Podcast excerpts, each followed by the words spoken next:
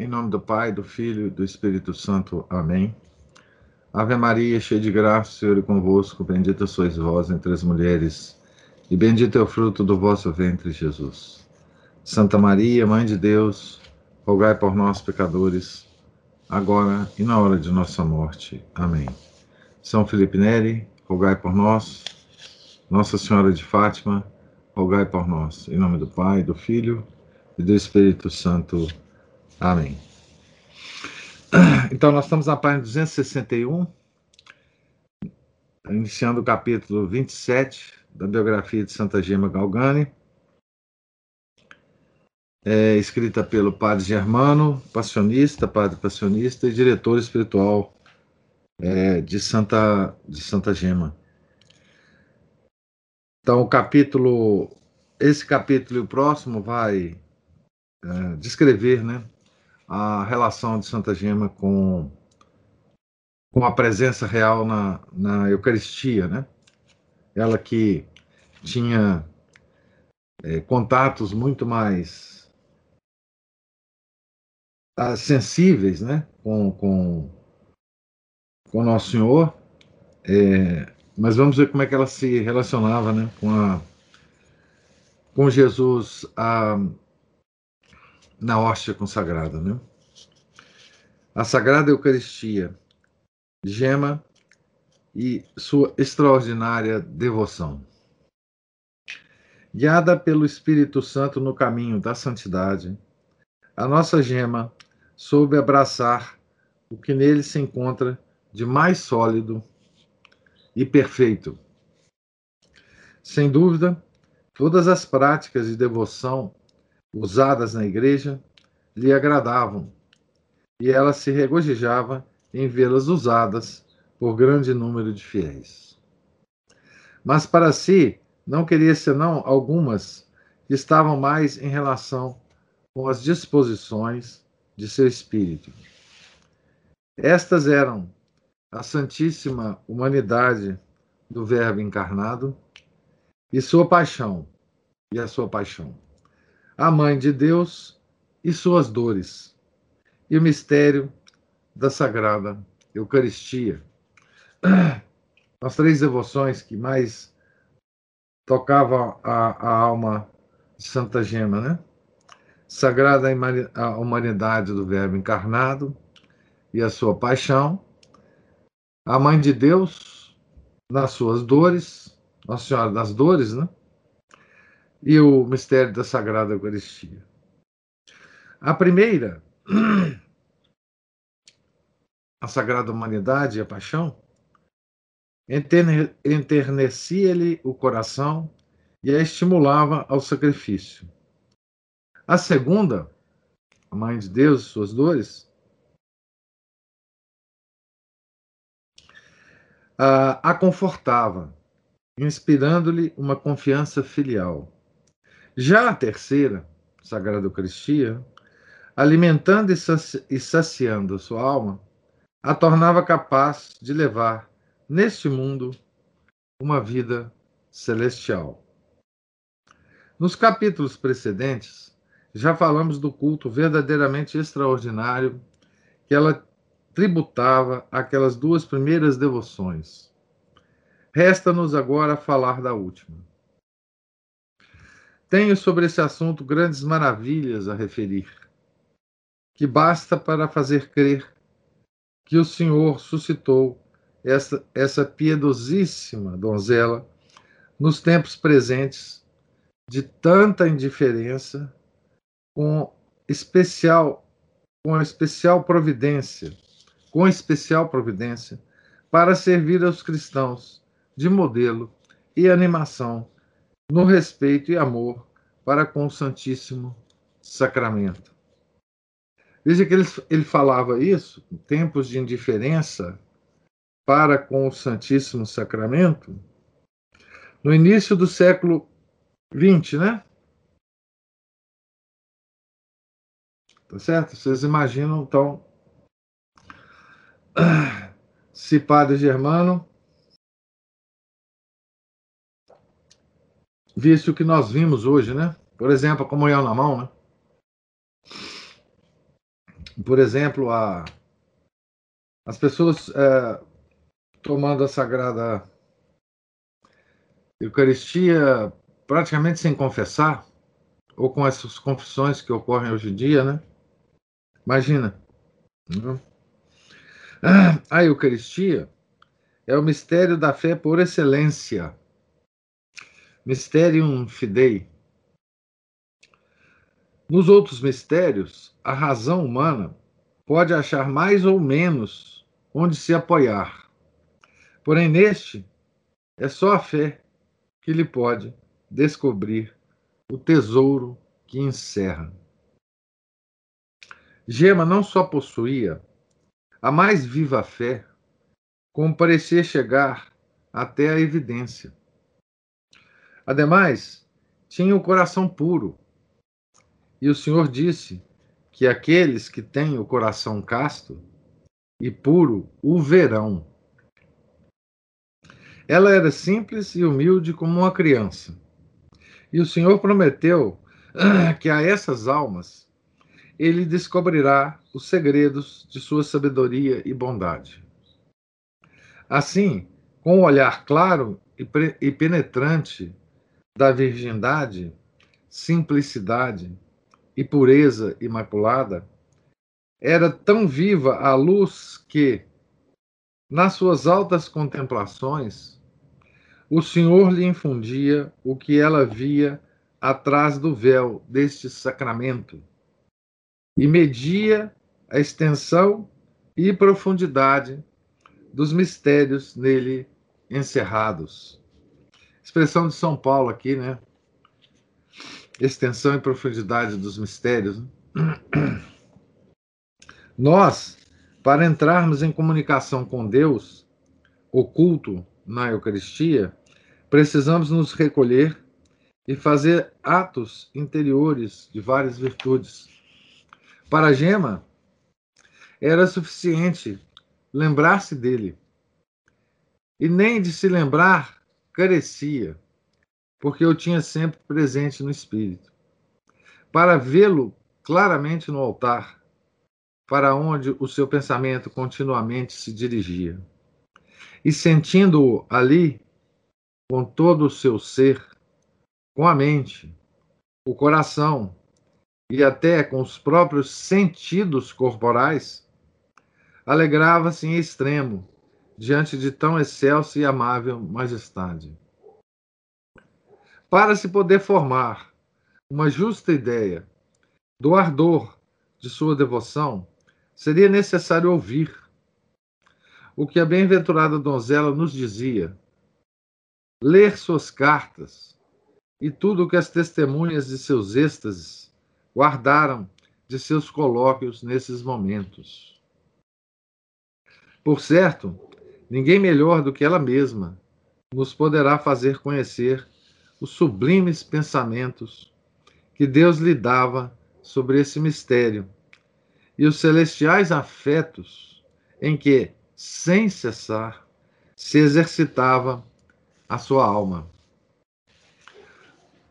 Ouve, pois, ó devoto leitor, e longe de sentir tédio, ser-me-ás muito agradecido, se da abundante matéria que debaixo dos três capítulos referidos pude recolher, e consegui apresentar-lhe uma sucinta escolha de documentos edificantíssimos.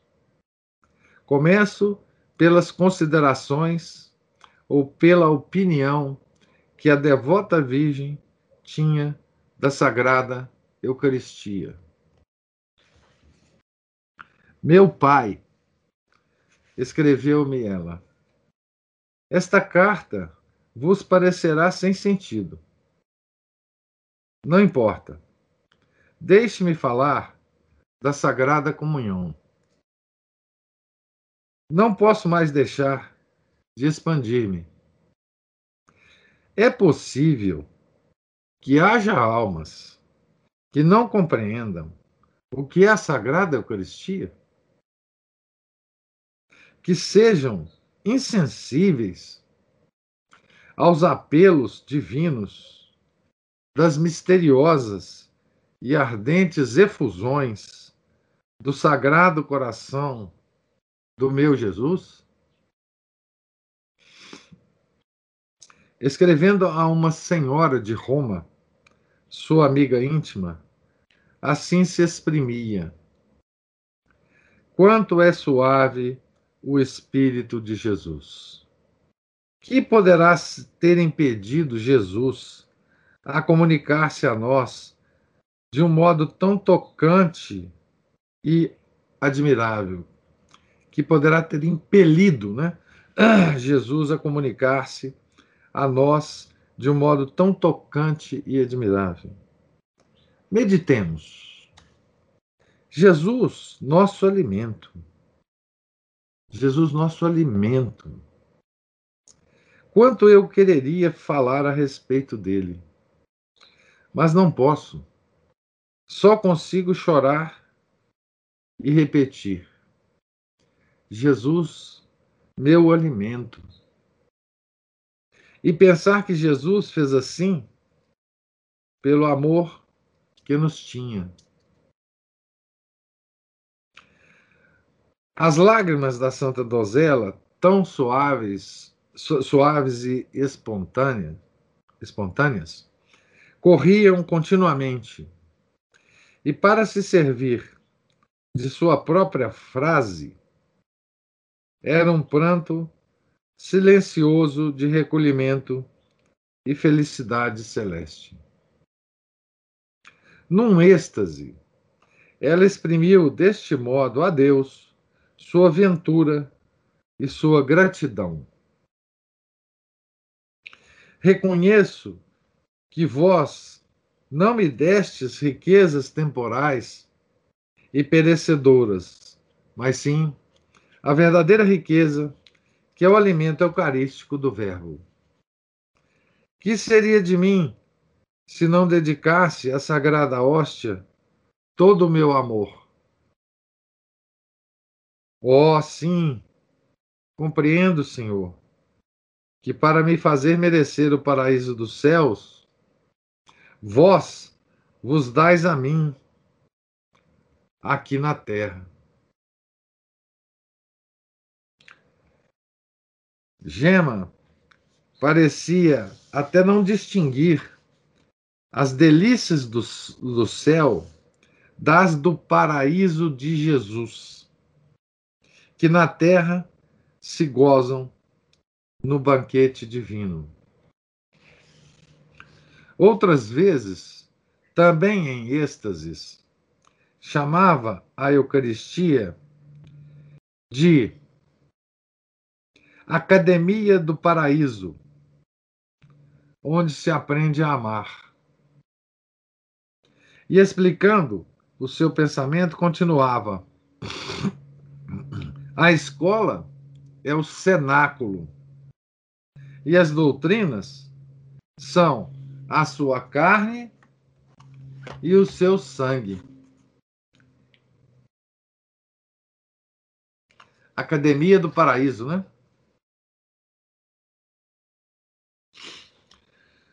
Por estas palavras e outras semelhantes, pode-se avaliar quais os tesouros de sabedoria celeste que ela via no mistério do alimento eucarístico. Mas continuemos, devendo consagrar todas as páginas do presente capítulo a este assunto do elevadíssimo conceito que a nossa gema fazia do Santíssimo Sacramento. Embora esta Virgem pensasse continuamente e a todo momento estivesse em espírito diante do sagrado tabernáculo, não ficava, contudo, satisfeita, a não ser quando lhe era possível ir pessoalmente à igreja adorar o seu Deus desconhecido. Ah, aqui a gente pode imaginar. É, bom, imagina Santa Gema, ela se encontrava com Nosso Senhor praticamente várias vezes ao dia, né? Nas, nos seus êxtases, nas suas contemplações, com ele, com Nossa Senhora, com os outros santos, né? o, São, o São Gabriel Nossa Senhora das Dores, né? Com o seu anjo da guarda, tá certo? É, isso era uma, uma coisas que aconteciam permanentemente e cotidianamente na vida dela. A gente poderia pensar, né?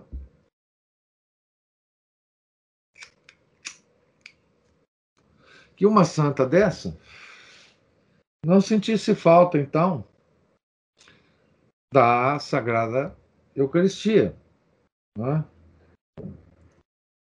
Mas exatamente o contrário, né? O alimento dela era a Sagrada Eucaristia. Você vê que lição para nós, né? Para nós é, miseráveis, né?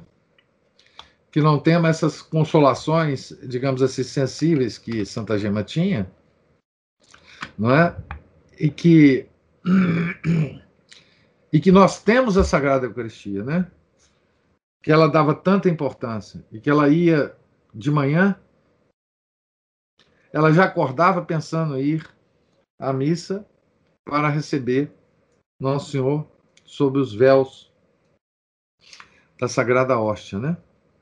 Que para os véus da Sagrada Hóstia para ela praticamente não existiam, né?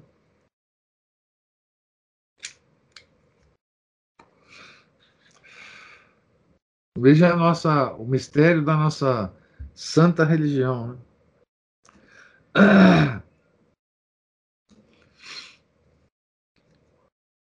Para evitar a singularidade que sempre detestou,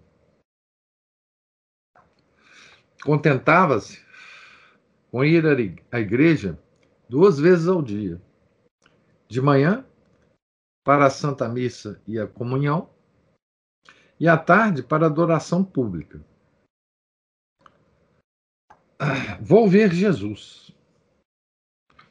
Vamos a Jesus porque ele está só. Pensa, ninguém pensa nele. Pobre Jesus.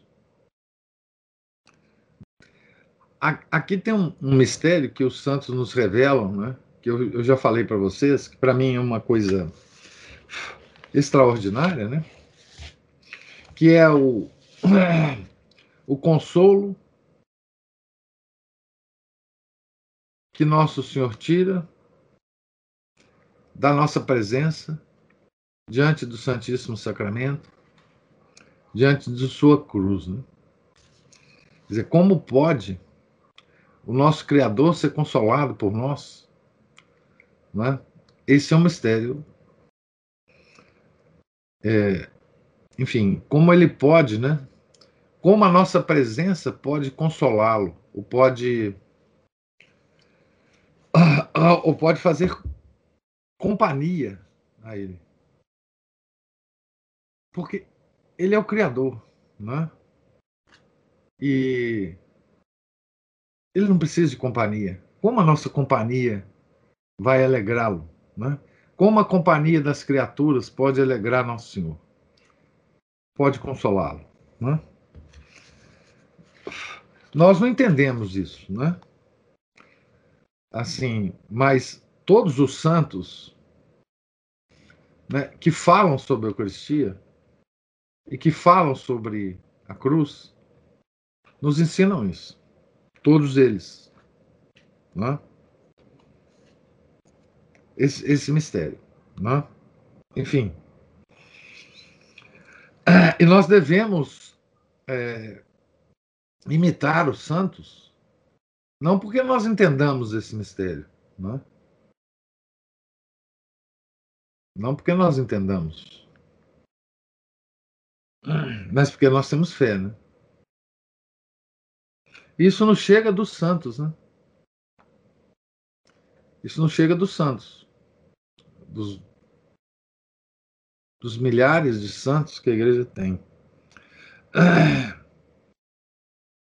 E ao mesmo tempo, né, também nos mostra como os nossos comportamentos diante do Santíssimo, diante da comunhão, é, durante a missa, pode ofender a Nosso Senhor. Né?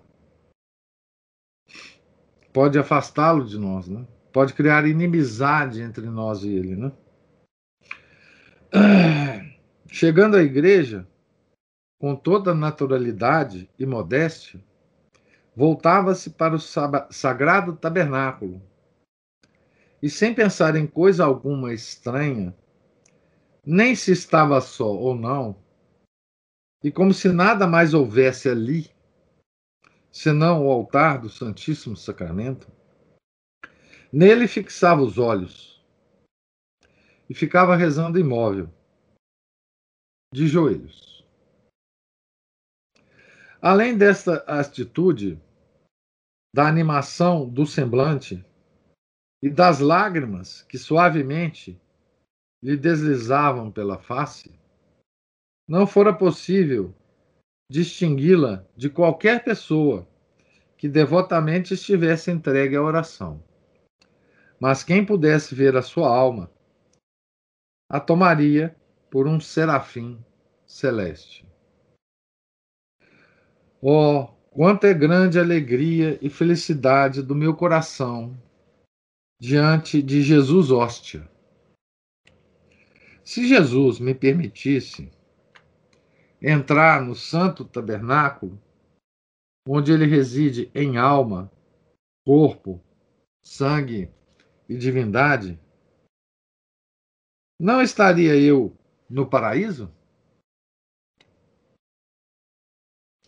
Voltando depois para o próprio Deus sacramentado, dizia-lhe: Jesus, alma de minha alma, meu paraíso, Hóstia Santa, eis-me aqui.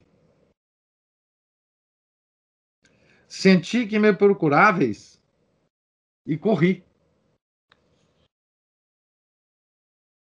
Depois, com filial confiança, acrescentava que vinha fazer-lhe companhia, oferecer-se todo ao seu amor, fazer-lhe presente de algumas pobres virtudes, praticadas por seu amor, receber as novas ordens que lhe aprovesse dar, ou, ao menos, ouvir de sua boca algumas ternas palavras e, sobretudo, pedir-lhe amor e mais amor. Então, Padre Germano está falando, contando para gente, né? As orações de Santa Gema, né? Que, que ela fazia diante do, do, do tabernáculo, né? Diante do Santíssimo. Essas orações todos nós podemos fazer, né? Ou algum tipo parecido, né?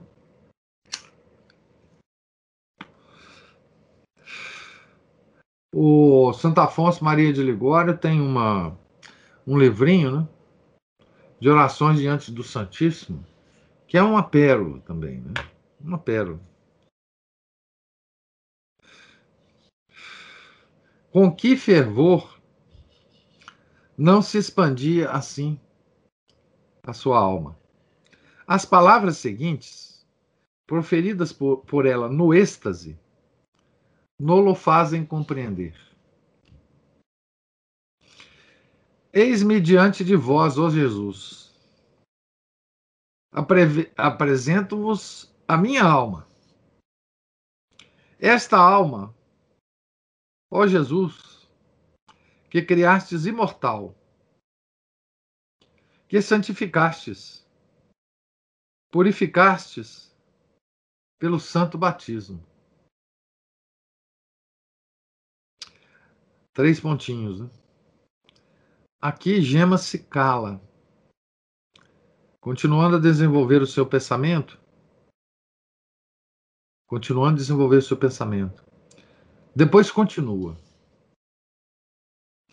Se neste mundo o bem se faz amar por si mesmo, que amor não inspirareis vós, que sois o rei dos bens?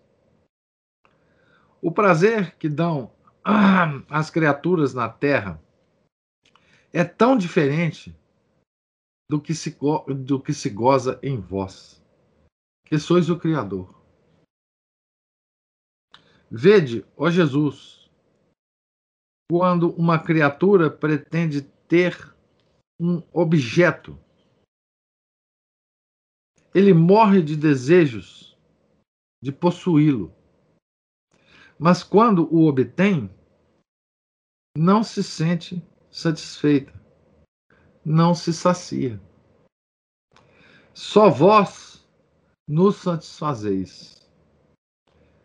Vós só tornais puros, imaculados, os que vivem em vós, e nos quais estabeleceis a vossa morada.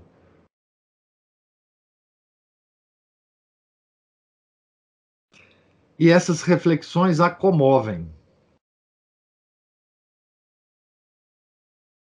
Ah, eu achei vossa habitação. Ó oh, meu Jesus, vós viveis nas almas que criastes a vossa imagem, nas almas que vos procuram, vos amam e vos desejam Ó, oh, a minha alma, tão pobre, compreendeu as riquezas do vosso amor.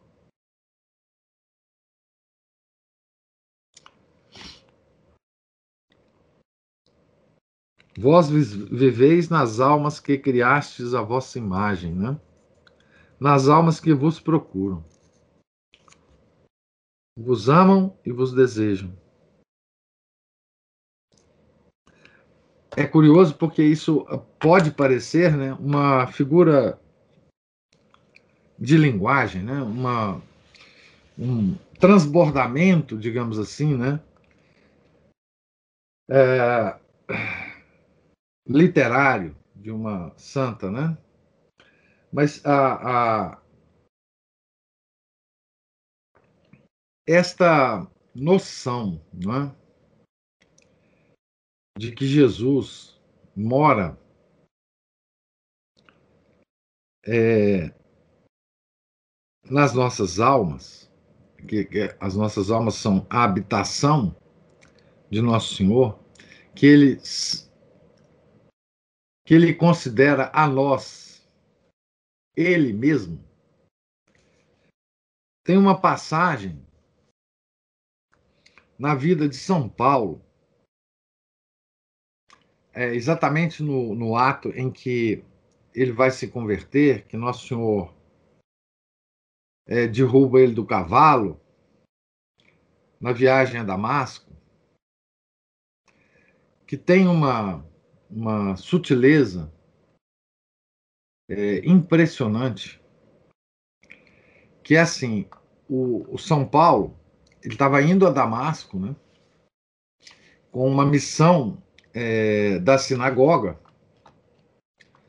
para identificar os cristãos e, eventualmente, tomar medidas até militares contra os cristãos em nome da sinagoga. Então, ele estava perseguindo os cristãos. Né? Ele estava numa perseguição dos homens e mulheres cristãos. Né? no caso de Damasco. Ele foi enviado pela sinagoga. Ele era um, um grande auxiliar da sinagoga e um grande intelectual, inclusive, né? E quando Jesus se dirigiu ao a Paulo, ele não perguntou a São Paulo por que, que ele estava perseguindo os cristãos. ele perguntou a São Paulo por que, que ele estava perseguindo a ele, Jesus. Por que me perseguistes? Tá certo? Então, é, essa é uma prova direta, né? De que ele nos considera como a si mesmo. Né? Então, assim, isso não é uma figura de linguagem. O próprio Nosso Senhor se referiu a esse tipo de, de mistério ao próprio São Paulo. Né? É, isso dá uma dimensão né, da grandeza do plano que Nosso Senhor tem para nós. Né? Nós somos Ele aqui na Terra, lutando aqui nas condições que nós podemos, mas nós é, estamos continuando o trabalho dele é, da redenção. Né? Daí a nossa a nossa grandeza, não é?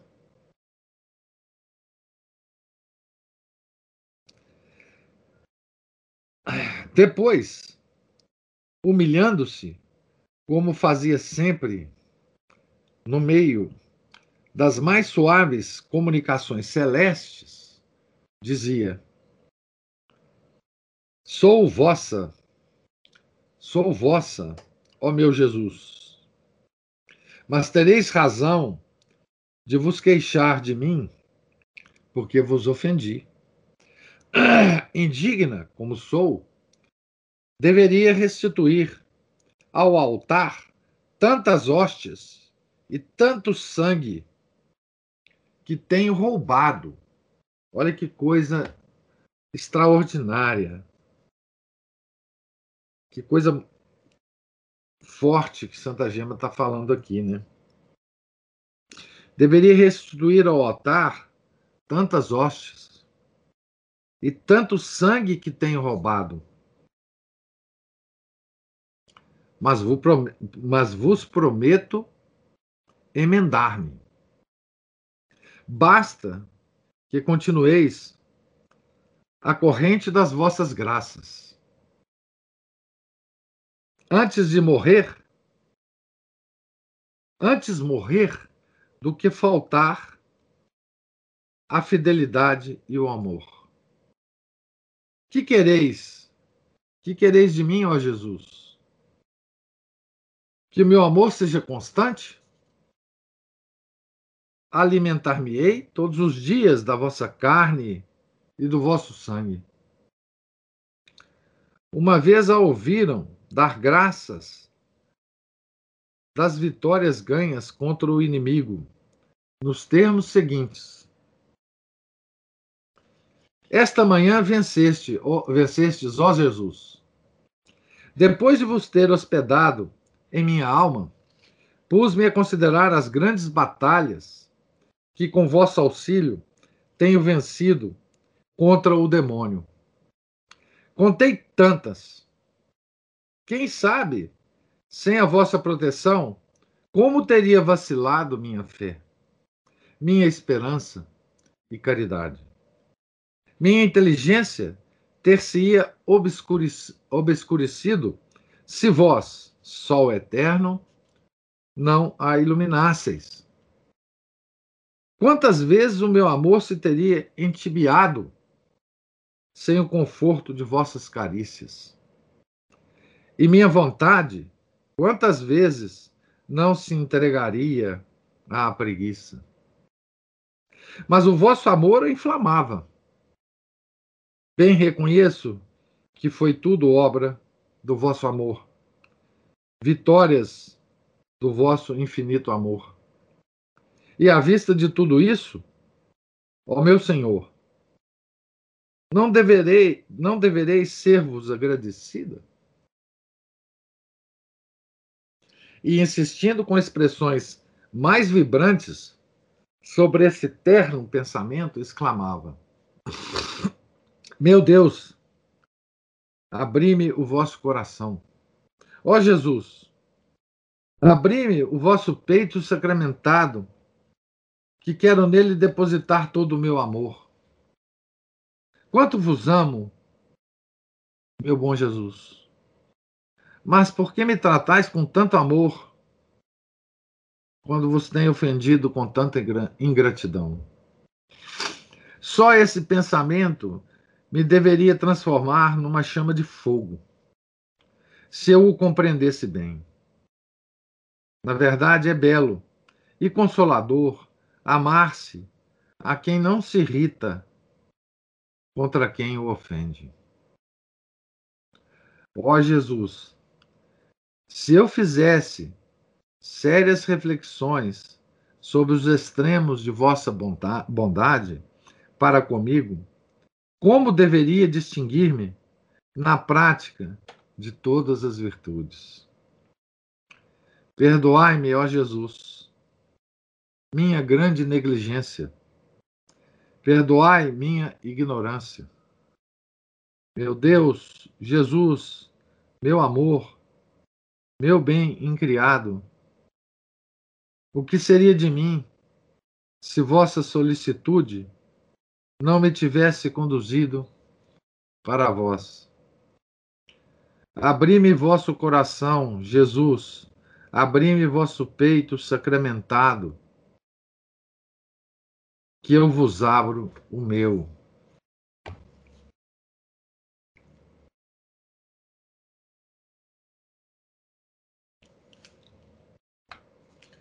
Depois dessas efusões, onde repete sempre o mesmo pensamento, sob formas sempre novas, Gema, parecendo cansada, fica silenciosa. Uma luz celeste desce ao seu espírito e a eleva para uma altíssima contemplação. Neste estado sublime, Jesus lhe fala e lhe faz sentir no coração. Quando lhe é agradável, quanto lhe é agradável aquela visita em que ele acha uma compensação ao desconhecimento da maior parte dos homens e aos ultrajes que recebe dos pecadores. Louva a sua fidelidade e declara-se contente com ela, sempre pronto a favorecê-la com novas graças e a enriquecê-la com novos dons e a anima a ser constante, pagando-lhe amor com amor. A essas palavras, bom, aqui de novo nesse parágrafo, né, se repete de outra forma aquele mistério de que Nosso Senhor recebe de nós uma consolação,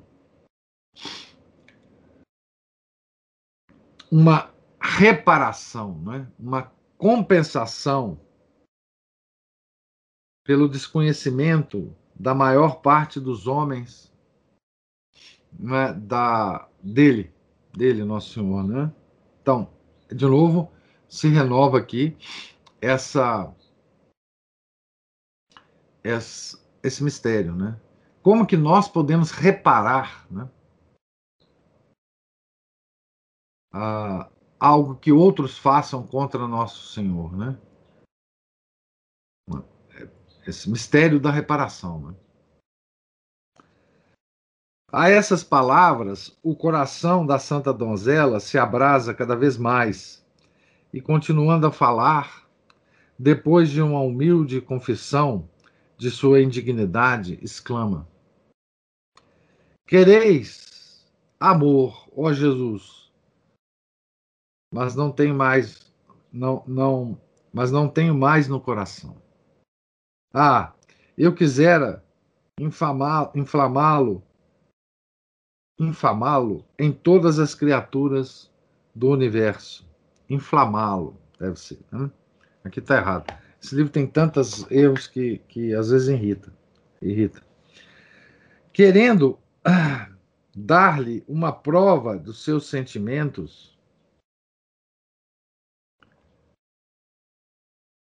com infantil confiança, lhe propõe o seguinte. Vamos ver a proposta de Santa Gema aqui. Demos o caso, Senhor, que vós fosseis Gema e eu fosse Jesus. Sabeis o que eu faria? Eu deixaria de ser Jesus para que vós o fosseis. Ó Deus, ó Jesus, eu vos vejo maior que todos os tesouros da terra.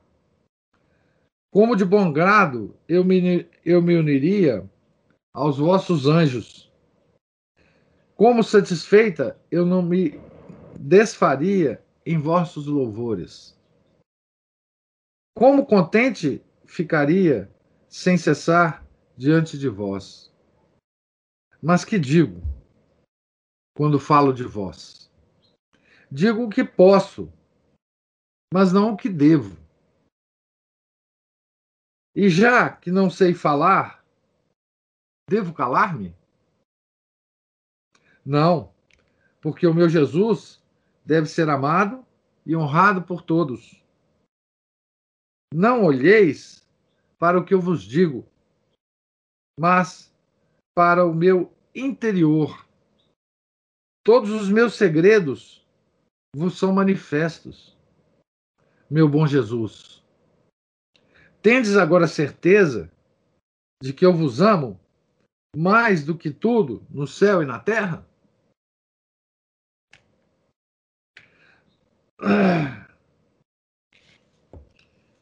Estes e outros semelhantes sentimentos se sucediam no coração da jovem virgem na presença do seu Deus sacramentado.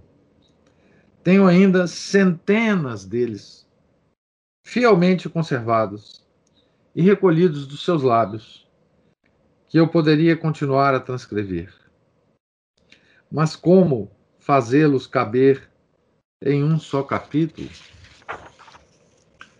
Avalie-os, ó leitor, por esses extratos que eu lhe tenho dado. Ah, não posso mais sustar-me, não posso, pensando que Jesus se fez sentir a última de suas criaturas e se, e se manifesta com todos os esplendores de seu magnífico coração na prodigiosa expansão de seu amor paterno. E dizendo isso, caía desmaiada nos braços de sua companheira, que, prevendo estes casos, sabia tão bem arranjar as coisas que ninguém na igreja jamais percebeu o que acontecia. Uma vez, entre outras, voltando a si depois do desmaio, com ingênua candura, disse: Meu amado Jesus, mas se procedeis deste modo com todos, isto é, deste modo a se sentirem assim, inflamados na vossa presença, como me acontece, ninguém mais poderá opor-se a vós, nem resistir a este extremo. Recomendei-lhe uma vez, escrevendo-lhe, que quando estivesse diante de Jesus, me recomendasse também a ele e lhe assegurasse que eu também queria amá-lo. Eis a resposta desta pomba. Posso eu fazer isso, meu pai? E se vos acontecesse como a mim? Quem vos poria a mão sobre o coração? Queria dizer para reprimir os íntimos, os ímpetos de amor, como se dava com ela. E se estivesseis só e caísseis no chão? Não. Isso eu não devo fazer. Quando ela sentia as primeiras impressões daqueles ímpetos misteriosos, saía a toda pressa da igreja. Como já disse, principalmente se estava só. Ah, dizia, não sei como tantas pessoas que estão perto de Jesus não se incendeiam. Quanto a mim, se eu me demorasse um quarto de hora apenas, parece-me que ficaria reduzida a um monte de cinzas. Num êxtase, ela dizia familiarmente ao Senhor: Ouviste, Jesus, que pergunta me fez o confessor? Que fazes, Gema, quando estás diante de Jesus? Que faço? Se estou com Jesus crucificado, eu sofro. Se com Jesus no sacramento, eu amo. Olha que coisa impressionante, né? Que simplicidade, que. Que, que ingenuidade de criança, né? Escrevendo às pessoas amigas, convidava-se a ir para junto do tabernáculo para encontrar-se com ela.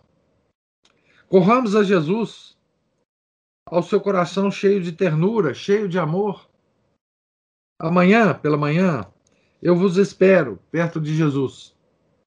Fiquemos juntas diante de Jesus sacramentado e que Jesus nos abençoe a ambas. A mim também, enviando-me o horário de cada dia, que com empenho me comunicava, marcava em primeiro lugar a hora das suas visitas ao Santíssimo Sacramento de manhã e à tarde, conforme as estações. De manhã, com Jesus às sete horas, e à tarde, na presença de Jesus, às seis horas, por todo este inverno. Dizia: Vinde fazer-me companhia e ajudar-me a amar ao nosso grande Deus. Dizia isso para o Padre Germano, né? Tinha também estabelecido o ajuste de trocar a comunhão cotidiana com as pessoas mais íntimas e, pela sua humildade, julgava sempre que era em sua vantagem. Lembrava-se com exatidão e, escrevendo um a uma ou outra pessoa, lembrava-lhes o que haviam combinado. Adeus, até sábado. Recortes da comunhão de sexta-feira. Felizes, certamente, as amizades que se correspondem desse modo aos pés do Pai comum, Deus. E feliz gema a quem foram revelados com tanta clareza estes adoráveis mistérios do reino de Deus.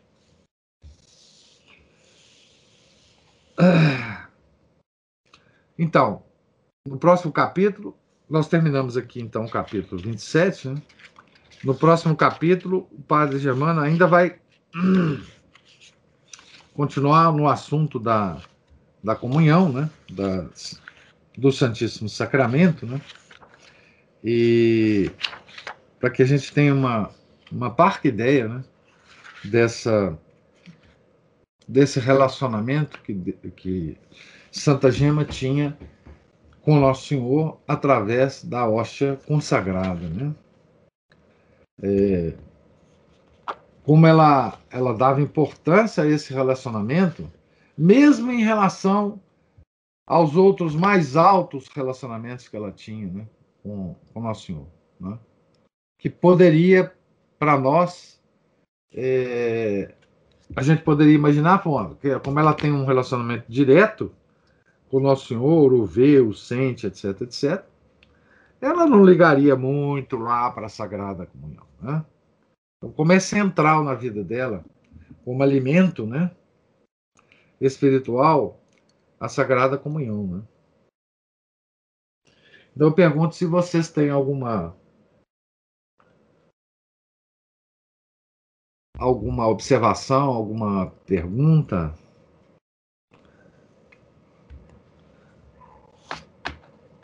Sobre a leitura de hoje, né?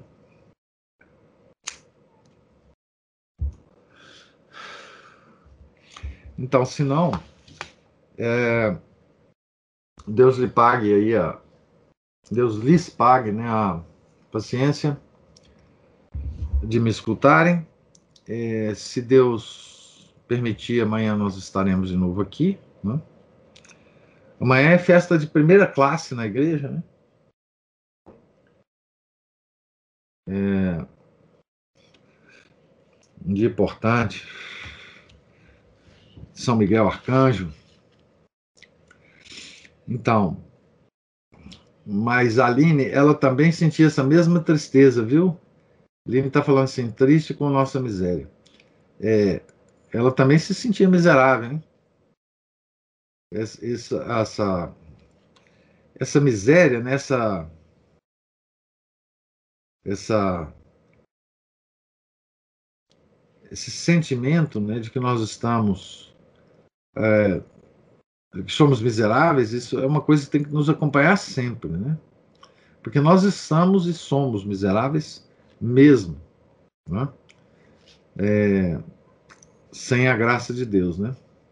Neste vale de lágrimas, não é assim que, que nós rezamos?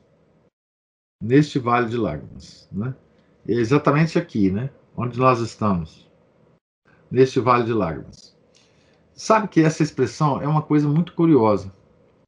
É... Porque assim,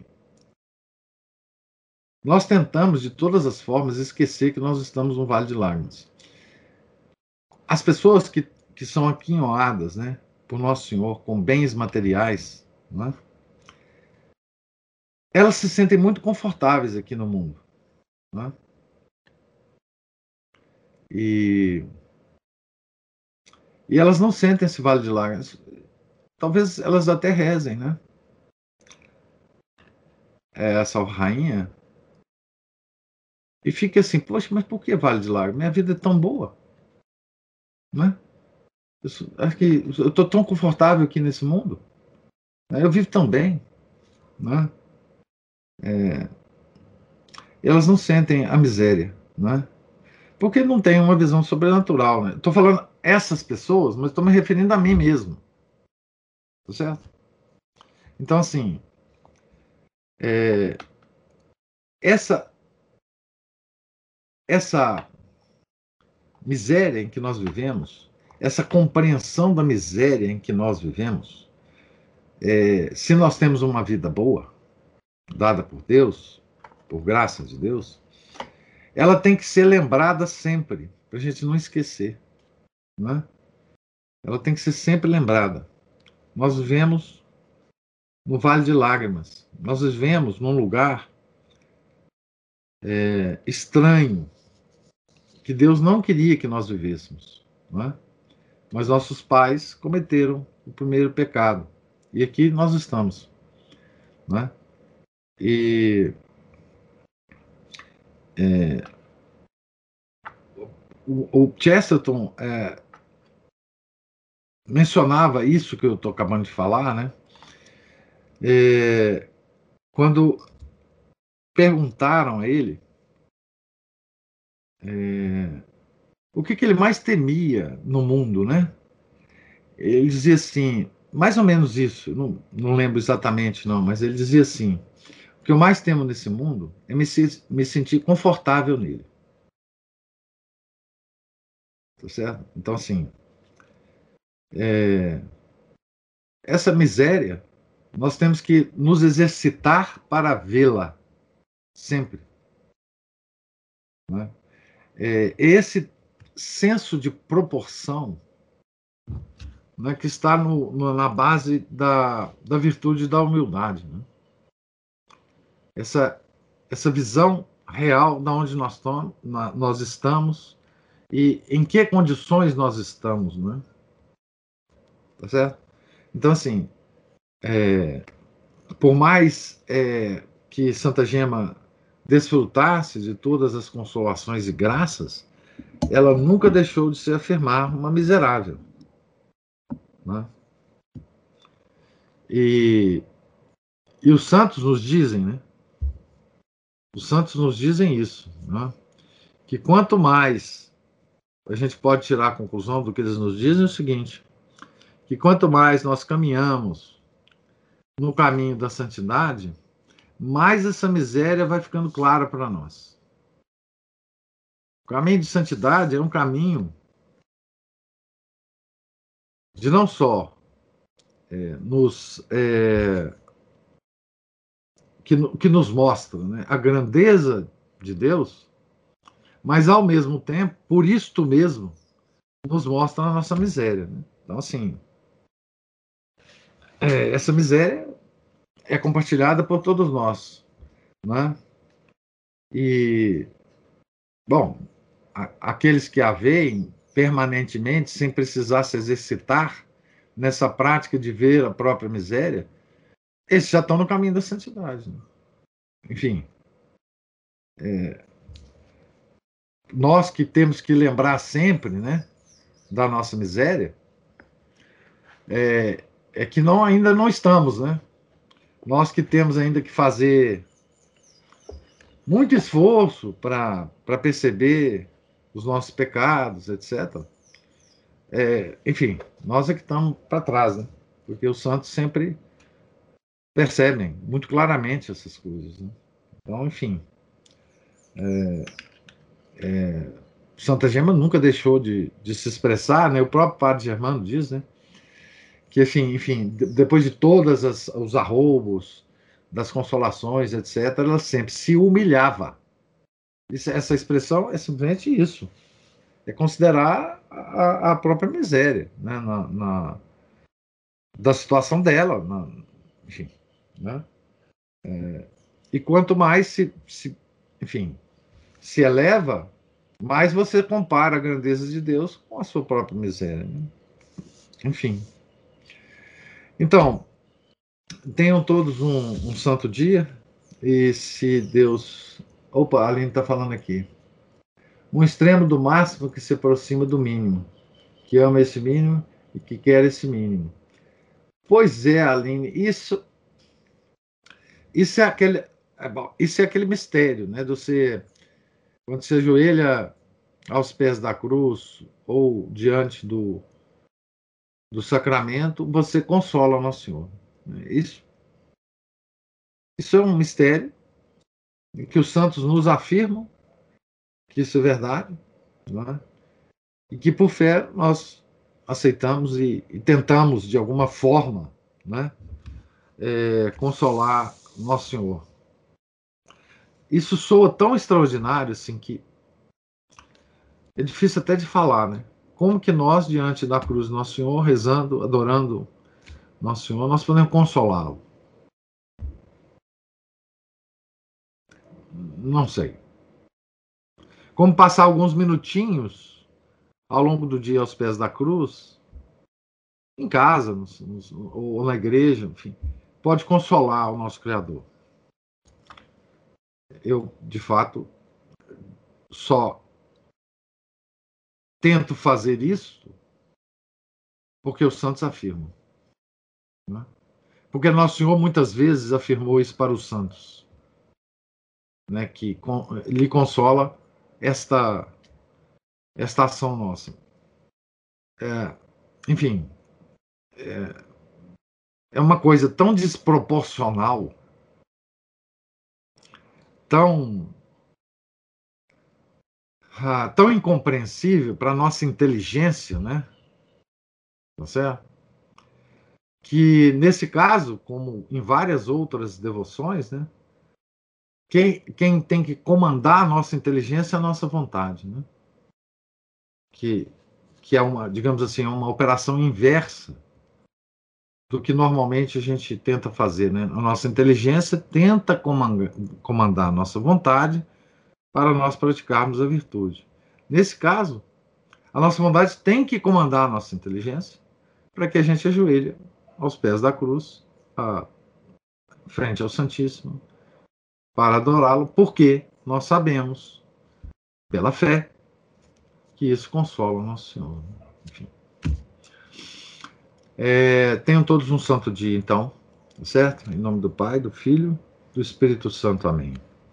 Ave Maria, cheia de graça, o Senhor é convosco.